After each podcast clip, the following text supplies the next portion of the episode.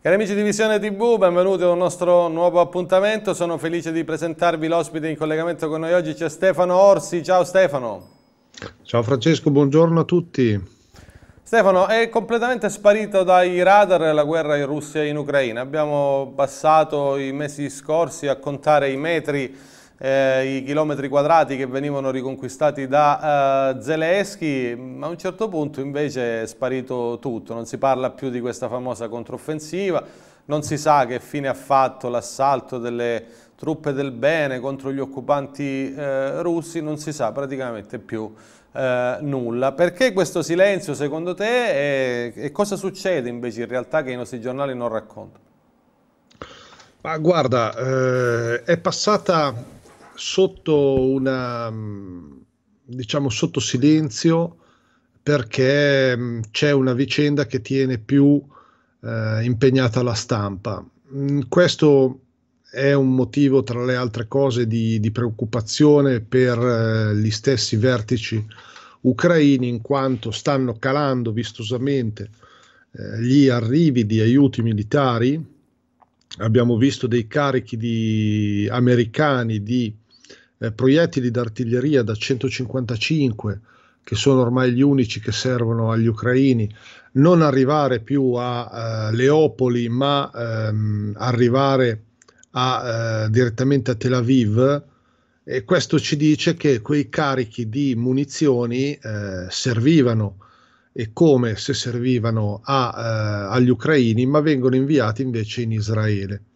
Perché? Perché si teme eh, che il conflitto si estenda e forse si sta già estendendo perché ci sono raid israeliani in Siria, ehm, ritorsioni da parte delle milizie locali eh, contro gli occupanti americani, perché ricordiamo sempre che eh, nel Medio Oriente gli Stati Uniti hanno, eh, sono paese aggressore e occupano eh, parte di eh, territori di, stra- di, paesi sovrani, eh, come la Siria infatti, eh, e contro di, di, questi c'è la reazione della popolazione e delle formazioni eh, armate che difendono la Siria, che reagiscono e attaccano con eh, droni i, i, i campi e le caserme dove ci sono i soldati americani, che a loro volta bombardano con i caccia eh, le basi di questi, eh, come, mm, di questi, miliziani, come è successo nella, nella, zona, ad esempio, del confine tra la Siria e eh, l'Iraq proprio ieri sera. Eh, se ne parla quindi poco del, dell'Ucraina e che cosa succede in Ucraina? Stiamo vedendo un cambio totale, totale di registro da parte del conflitto con eh, l'offensiva di questa estate che è completamente scomparsa dagli schermi e dalle mappe e c'è al suo posto invece una, un'azione eh, russa eh, uguale, contraria, che sta invece recuperando terreno, quindi la Russia sta addirittura avanzando anche su, su quei terreni che hanno visto eh, in azione i soldati ucraini per l'offensiva, ad esempio il terreno di Rabotino nella zona di Orikov o eh, nel, nel, settore di Velika Novosolka. Ecco che eh, al contrario di quello che è successo quest'estate, eh, in cui avanzavano poco i, eh, gli ucraini a fronte di perdite elevatissime stanno ora invece con piccole unità avanzando i russi. Eh, e questo accade anche su altri, altri eh, fronti come ad esempio quello di eh, Novomayorsk oppure di eh, Advevka dove in particolar modo è in corso un'azione eh, militare di una certa rilevanza eh, per, e mette a rischio fortemente la presenza eh, ucraina nella città fortificata di Alvevka, che è un centro avanzato eh, per ehm, gli ucraini dove, anzi da dove, attaccano regolarmente eh, la città di Donetsk eh, da anni ormai e, ehm, e, da lì infatti eh, hanno causato pesanti perdite tra i civili. Eh, posso dirti che eh, gli, i russi hanno compiuto un'azione offensiva che ehm, li ha portati a ridosso ad esempio della ferrovia, quindi bloccandola e la, attraverso la ferrovia arrivavano i rifornimenti per la città di Advevka, ora hanno preso delle posizioni anche elevate eh, che gli permettono di tenere sotto tiro eh, tutte le vie d'accesso alla città, questo da nord. Eh, nei giorni scorsi, peraltro, eh, c'era stata anche la rivendicazione da parte ucraina di aver inflitto eh, pesanti perdite, c'era chi parlava di 200 addirittura eh, mezzi distrutti da parte del, degli ucraini, ebbene sono arrivate le foto satellitari a detta addirittura di alcuni propagandisti eh, filonato, eh, i mezzi in quel territorio non sarebbero più di 70. Ora occorre pensare una cosa però, a fronte del numero preciso di 70 mezzi, eh, noi dobbiamo pensare che in questa zona si stia combattendo proprio su questi terreni da più di un anno. Ci sono stati in passato, nei mesi scorsi, anche l'anno scorso, dei tentativi da parte russa di avanzare oltre la ferrovia, alcuni avevano anche avuto successo, ma poi a causa dei contrattacchi ucraini avevano dovuto ritirarsi, ma sul terreno sono rimasti i mezzi sia degli uni sia degli altri in tutto questo periodo. Eh, e il, le, le, rilevazioni satellitari non hanno tenuto conto eh, di questo fattore, si sono limitati a contare le carcasse presenti sulla zona. Ebbene, se tu prendi il, eh, come esempio il fatto appunto che loro qui combattano in un senso o nell'altro da più di un anno, è normale trovare una settantina di carcasse di, di carri e quindi quanti ne hanno persi i russi in realtà? Circa una ventina in questi attacchi e altri ne hanno persi eh, gli ucraini rispondendo e cercando di fermare l'offensiva eh, russa. Quindi eh, i 200 mezzi hanno, di cui hanno parlato eh, nei giorni scorsi sono totalmente eh, inventati, sono frutto di un collage di video ehm, che sono stati girati in, questi, eh, in questo anno eh, erotti che il fronte si trova su questa, eh, su questa zona e pertanto non, è privo di significato parlare di quelle perdite. D'altronde ce lo dice la stessa posizione delle forze. Se avessero perso 200 mezzi, che poi parliamoci chiaro, non, non sono le stesse persone che fino all'altro giorno ci dicevano che combattevano con le pale i russi a dire che oggi che eh, han, hanno perso 200 mezzi, ecco, cosa hanno fuso le pale, li hanno, hanno creato i, i carri armati da quelle, mi sembra un po' strano è che loro moltiplicano per 10 le cifre delle perdite russe per darsi una speranza eh, e una finta idea di, di, vincere ancora questo conflitto quando ormai i fatti ci dicono il contrario. Quindi non hanno parlato anche di 2000 perdite eh, in un solo giorno, cosa assurda veramente come cifra, non erano più di 200 al massimo eh, a giudicare dalla quantità di unità che sono state impiegate e 200 è un numero abbondante eh, di perdite veramente. Ecco, quindi una ventina di mezzi e al massimo 200 perdite, altrimenti non si capirebbe come mai non, sia, non ci sia stato un tracollo su un fronte. Ma queste cose vanno spiegate semplicemente perché, eh, perché c'è una propaganda di, di guerra che viene eh, effettuata in maniera piuttosto spregiudicata e alla quale purtroppo i nostri, i nostri media credono eh, ciecamente e diffondono in maniera acritica, eh, credo unici casi nel mondo addirittura, perché l'altro giorno eh, sai che hanno dato la notizia della, della morte di Putin per infarto, che era in corso la rianimazione eh, non so, a cuore aperto qualcosa di simile, mentre il giorno dopo era tranquillamente al controllo delle operazioni, eh, delle esercitazioni, tra le altre cose nucleari, che si sono svolte invece a sorpresa e che mi hanno anche un po' preoccupato perché ehm, si sono svolte in ehm, il tema del, delle esercitazioni era una risposta a un attacco massiccio nucleare da parte del nemico e noi sappiamo bene che quando parlano di questo eh, si riferiscono a un possibile rischio di attacco nucleare da parte degli Stati Uniti. E questo ci fa un po' temere scenari ancora peggiori di quelli che viviamo oggi. Però bisogna tener conto del fatto che appunto, come dicevo prima, il, eh, il rischio di un'escalation ulteriore con l'apertura anche dei fronti in Medio Oriente torna a essere eh, molto presente e eh, ci fa sentire un po' tutti sul filo del rasoio eh, per questa vicenda. Ecco. Cosa Stefano, mi dici? Se... Anche... Dimmi, dimmi. Sì. Dico, secondo te lo scoppio delle ostilità nel vicino Oriente è il secondo tempo della stessa partita giocata in Russia e in Ucraina? Guarda, io ho pensato che ehm, bisogna vagliare un po' tutte le possibilità perché ciò che non è impossibile, eh, sebbene improbabile, non è mh, da scartare.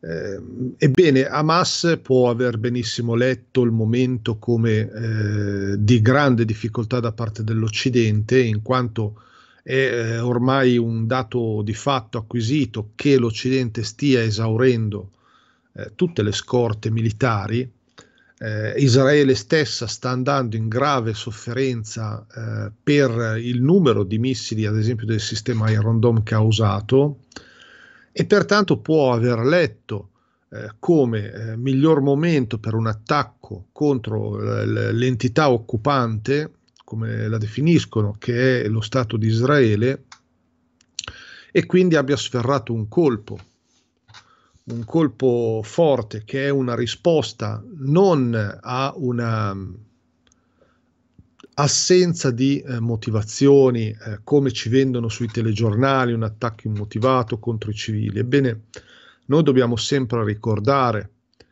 che in passato ci sono state altre operazioni militari eh, motivate anche per ragioni politiche, spesso di difficoltà da parte del governo israeliano, come d'altronde c'erano anche adesso, e quindi non va dimenticato questo. Eh, e queste operazioni, una dopo l'altra, avevano causato la morte eh, di migliaia di civili eh, palestinesi. Ricordo l'operazione ehm, eh, Piombo Fuso, che era costata la vita a circa, se non sbaglio, 1300 civili, eh, un'altra operazione, mi sembra margine di sicurezza, un nome simile, a 2300 civili e poi c'erano state altre operazioni che erano costate un numero minore di, di, di morti. Ancora a maggio eh, l'aviazione israeliana bombardava pesantemente eh, Gaza e questi bombardamenti sappiamo che sono rivolti spesso e volentieri a distruggere degli interi condomini senza badare troppo se ci sono o meno i civili dentro. E, e non mi si dica che Israele avvisa i civili e gli dice all, allontanatevi dalle vostre case perché bombardo in quella zona, perché uno dice dove vado? Eh, è quello il problema. Adesso hanno detto a, a più di un milione di persone di all- allontanarsi da casa e di andare verso sud e, e, chi li assiste? Nessuno. Oltretutto li hanno bombardati anche a sud. Ecco. Eh, quindi la, le ragioni per, perché ci siano, perché ci fosse questo conflitto eh, sono molteplici. Eh, che cosa vogliono ottenerne? Beh, innanzitutto eh, Israele sta attendendo la disposizione sul campo delle forze americane tutto attorno all'Iran. Mm, sta arrivando la, credo che entri eh, a ore eh, la, mm, la, la, la portaerei nucleare classe Nimitz eh, Eisenhower, detta AIC, eh, dalle colonne d'Ercole. Quindi ehm, avremo due portaerei nucleari Eh, una è una classe Ford eh, che è nel, presente nel Mediterraneo e l'altra è la classe Nimitz, quindi abbiamo le due migliori più recenti eh, portaerei americane con i loro gruppi di battaglia, quindi lanciamissili, mezzi per la difesa aerea e tanti, tanti caccia eh, pronti a bombardare con il loro carico di morte eh, la striscia di Gaza da un lato e gli eventuali paesi del Medio Oriente che dovessero reagire al massacro e alla mattanza che ha messo in piedi Israele contro la popolazione civile.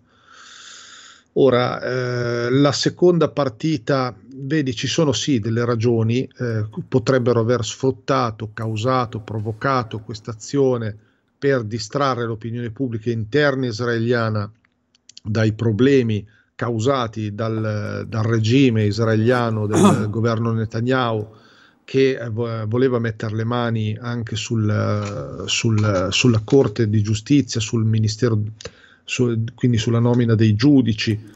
E questo per, tenendo presente che Netanyahu è fortemente implicato in processi eh, che lo potrebbero vedere anche condannato eh, e quindi la popolazione israeliana si era, era, scesa per mesi in piazza protestando contro eh, queste azioni del governo e, e, lui quindi di conseguenza adesso eh, gode di un momento di pace, tra virgolette, eh, dal punto di vista politico. E quindi tu, qualcuno che aveva degli interessi c'è. Oltretutto non dimentichiamo che possono approfittare dell'occasione per colpire eh, lo Stato iraniano e quindi eh, colpire un alleato forte della Russia eh, che fornisce probabilmente anche eh, aiuto e sostegno all'alleato, come è giusto che sia, come fa anche eh, gli Stati Uniti con l'Ucraina, ad esempio. Eh, e però eh, c'è un, un, discorso di sicurezza sempre legata al Medio Oriente e a Israele, perché se nella zona l'Iran dovesse diventare una potenza nucleare, ebbene gli equilibri verrebbero nuovamente sconvolti. Eh, e quindi c'è una molteplicità di interessi nel, nel, mantenere nel caos la regione, che oltretutto si andava pacificando e che quindi a qualcuno non andava bene quello che stava succedendo.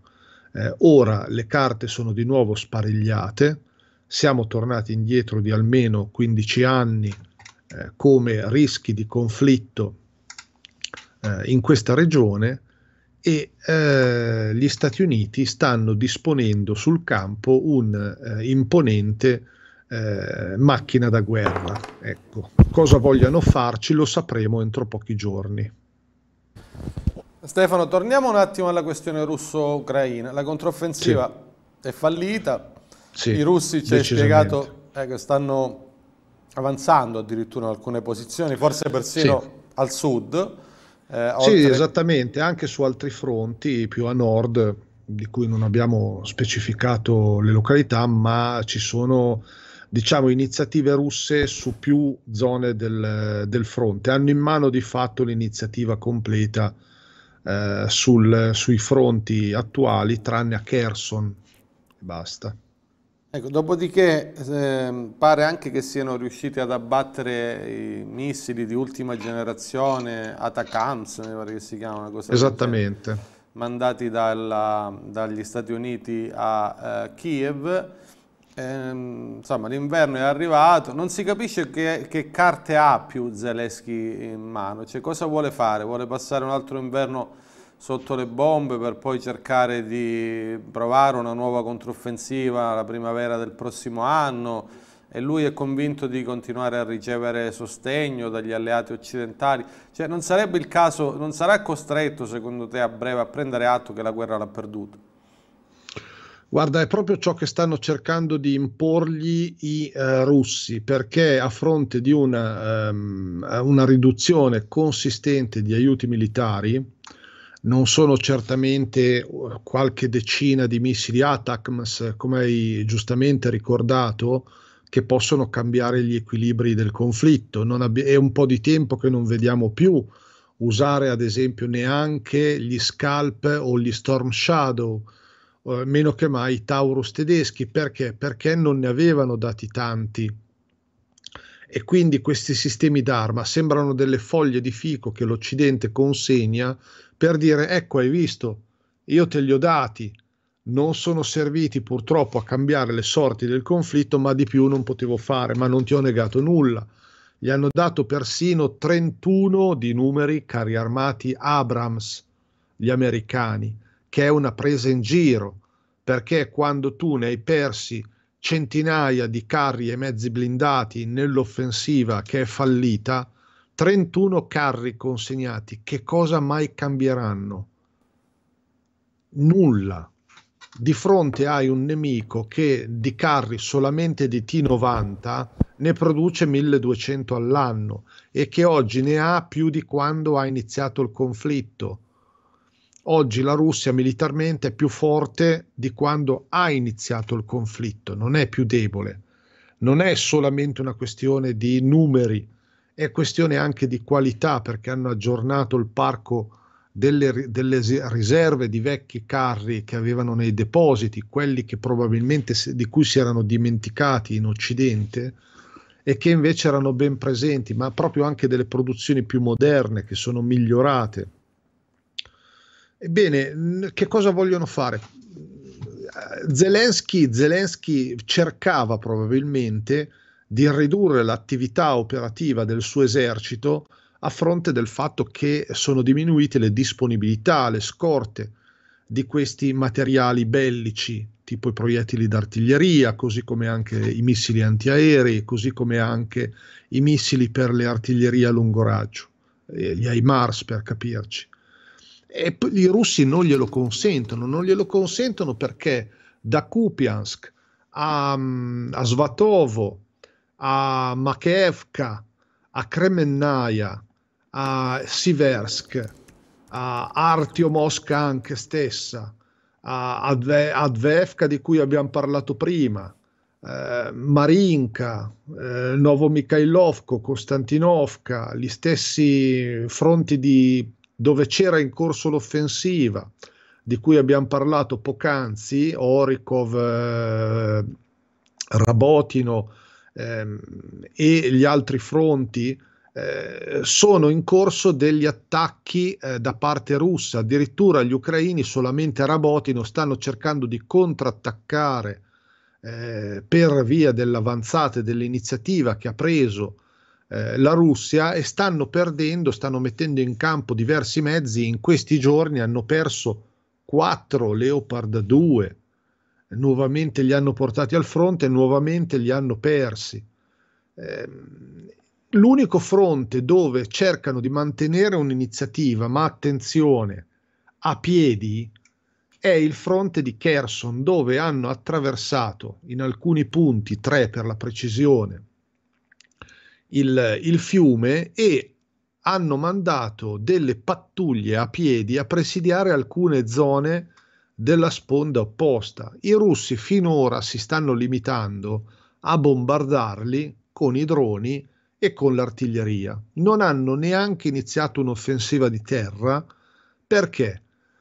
Perché non sono riusciti ancora a far passare neanche un mezzo blindato, neanche una jeep eh, gli ucraini e quindi tengono qui delle, fi- delle pattuglie delle unità appiedate senza che abbiano un vero, una vera catena di rifornimento, senza neanche avere la possibilità di portare via, ad esempio, i eh, feriti, che quindi immagino che fine facciano, eh, e quindi non rappresentano un pericolo perché dove vanno a piedi senza una catena logistica dietro? I russi quindi non si sono neanche sprecati a rispondere con le loro forze eh, attendendo che ci sia di vedere che cosa mai vorranno fare. Però nel frattempo loro mantengono la presenza magari su qualche titolo di giornale che dice qualche cosa stanno ancora facendo. Ma il problema grave è la riduzione delle forniture da parte dell'Occidente. Addirittura la, la, l'Unione Europea è in ritardo sulle forniture che avevano previsto e promesso di 30.000 ehm, proiettili entro una tal data sono a metà circa delle forniture che avevano promesso eh, per il tempo eh, attuale eh, e quindi neanche su ciò che era stato promesso da noi eh, si è rispettata la scadenza. Ecco. Il ministro Kuleba, tra le altre cose, ha sbraitato l'altro giorno proprio a tal proposito, neanche i fondi per intero gli andati, cioè le, la moneta sonante gli gli è, arrivata. E a fronte di questo bisogna registrare che il governo nuovo appena insediato slovacco con Fizzo eh, e eh, nuovamente il governo ungherese hanno già detto che sono contrari a un invio di, eh, di, fondi ulteriori e non solo, anche la Slovacchia si um, unisce all'Ungheria nel rifiuto di inviare eh, nuovi armamenti e quindi si presume che voterà e darà manforte a, a Orban nel eh, protestare contro eventuali nuovi invii o nuovo utilizzo, tra l'altro abuso di fondi per la pace eh, ai fini del sostenere invece la prosecuzione artificiale di un conflitto. Un conflitto che è già costato centinaia di migliaia di di morti, soprattutto da parte ucraina, tra le forze militari e per la quale non c'è attualmente alcuna speranza di invertire eh, la, la china che ha preso e quindi sarebbe appunto il caso, come dicevi tu, eh, che a un certo punto si dice, eh, abituassero all'idea o prendessero atto di una sconfitta militare che ormai è nei fatti eh, e invece proseguono, proseguono nella finzione e proseguono nel loro ruolo che da bravi attori devono, devono tenere eh, di, eh, per cercare di mantenere viva la narrazione occidentale di un'Ucraina vincente. Eh, Ucraina che è rimasta vincente solamente nei proclami della nostra stampa eh, e che sul campo di battaglia purtroppo per loro invece ha, eh, è stata vincente solo nel conteggio delle vittime. Senti Stefano, nei giorni scorsi è venuta fuori la notizia, anche questa da parte di Zelensky, di un'eventuale fuga della flotta russa dal Mar Nero. Eh, so, la notizia fosse stata vera forse avrebbe meritato qualche approfondimento in più, l'ha sparata così. Però qualche giorno prima i russi una cosa grave e vera l'avevano detta e avevano spiegato che alcuni assalti contro le loro postazioni marittime erano il risultato diretto del lavoro di CIA ed MI6. Eh, insomma, in altri tempi forse una dichiarazione del genere eh, poteva essere interpretata come una dichiarazione di guerra. È cambiato qualcosa in effetti perché c'è stata una crescente eh, insofferenza da parte russa nei confronti dei mezzi eh, di mh, mm, diciamo radar di esplorazione radar, di controllo radar da parte eh, del, dell'Occidente. Sarebbero gli AWACS sia droni che aerei, tipo l'RC-135 scortato dagli Eurofighter, che sono stati raggiunti eh, dalla caccia della, um, russa. Eh, sono decollati dei, dei caccia Su-30 e un SU-27, ad esempio, gli Uni hanno atta- eh, intercettato eh, in diversi giorni un RC-135 con la scorta degli Eurofighter britannici, eh, un altro giorno invece è stata la volta del, dell'SU-27 che è andato a intercettare, a far cambiare rotta anche al drone ehm, Forte 10, se ben mi ricordo, decollato tra le altre cose da Sigonella. Ebbene, perché fanno queste azioni di disturbo? Perché chiaramente ormai ehm, non tollerano più che eh, questi mezzi della Nato eh, ass- ass- acquisiscano informazioni essenziali eh, sul, sullo Stato e sulla posizione eh, degli armamenti della Russia e li trasmettano per gli attacchi o per coordinare gli attacchi alle forze ucraine con le quali la Russia è in conflitto aperto. Dico aperto perché con la Nato è in conflitto, diciamo, sopito eh, o malcelato, ecco. Eh, di fatto siamo noi che sosteniamo tutto lo sforzo bellico dell'Ucraina e questo ormai è alla luce del giorno e quindi si può parlare tranquillamente di conflitto tra Nato e Russia attraverso l'uso della carne ucraina. Eh, ebbene, eh, questi attacchi eh, arrivano in un momento in cui, tra le altre cose, eh, c'è in disposizione sul campo un, una presenza anche di MiG-31 dotati di eh, missili ipersonici Kinzhal, quattro caccia MiG-31 per la precisione, eh, modificati appunto per portare questo tipo di carico che pattugliano il Mar Nero.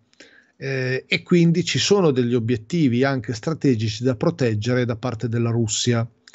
Eh, questi missili, tra le altre cose, portati in volo dai caccia MiG-31 che arrivano a sfiorare Mach 3 di velocità, eh, possono essere lanciati e coprire tutto il Mediterraneo fino a dopo lo stretto di Sicilia, quindi oltre la Tunisia, eh, e mettono direttamente a rischio anche il gruppo di battaglia delle portaerei americane, quella che c'è già e quella che arriva.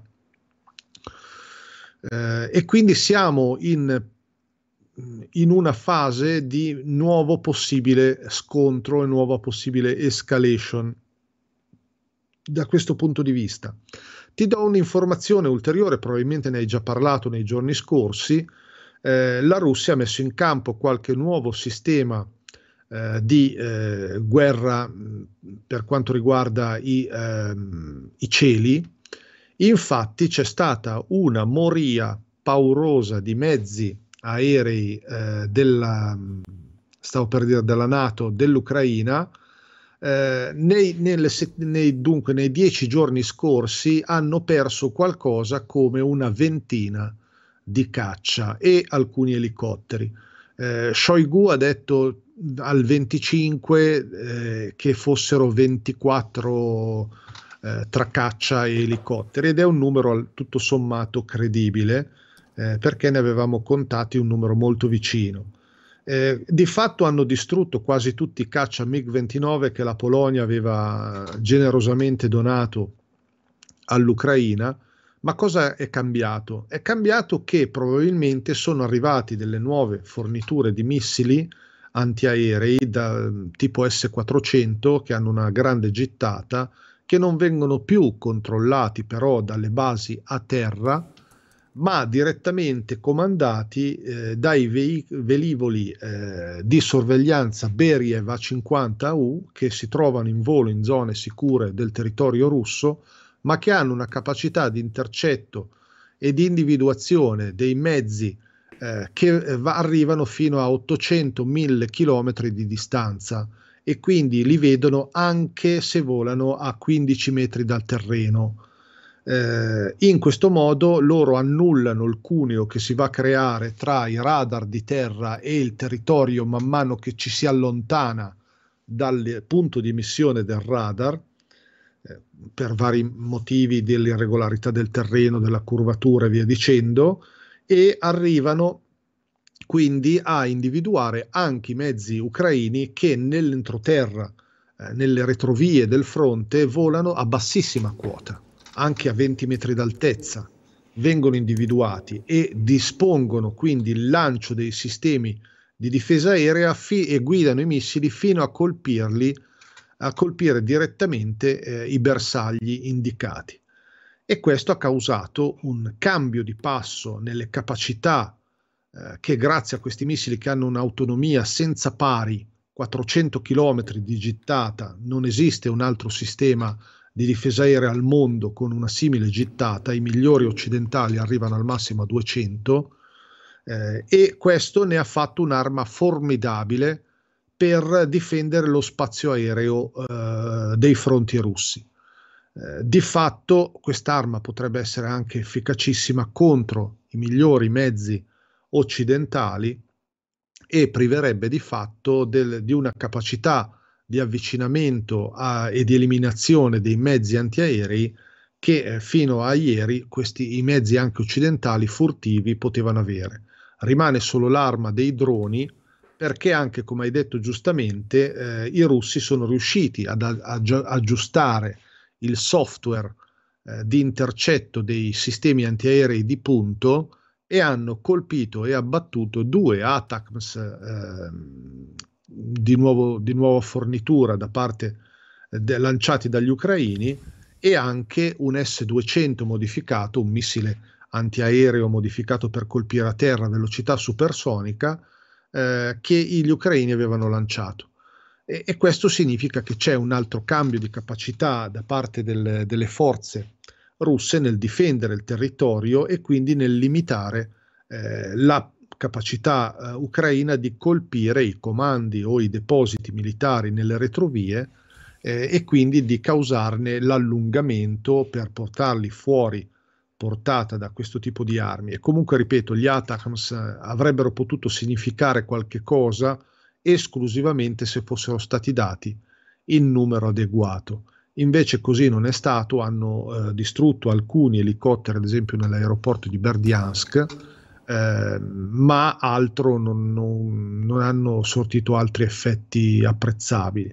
Invece bisogna eh, notare che eh, c'è anche una certa capacità eh, russa rinnovata di colpire eh, pesantemente eh, alcuni depositi militari anche nella zona del nord-ovest ucraino da parte dei russi. Hanno distrutto un, ehm, un, si chiama, eh, un deposito nella regione di Ternopil, se ben mi ricordo, eh, un deposito che eh, ha generato un'esplosione eh, molto molto potente eh, a causa del fatto che 11 droni Geran, nonostante che gli ucraini continuino a dire che li, li abbattono tutti, eh, poi misteriosamente colpiscono i bersagli eh, e eh, hanno causato una esplosione veramente enorme che è stata filmata dal, dagli abitanti della zona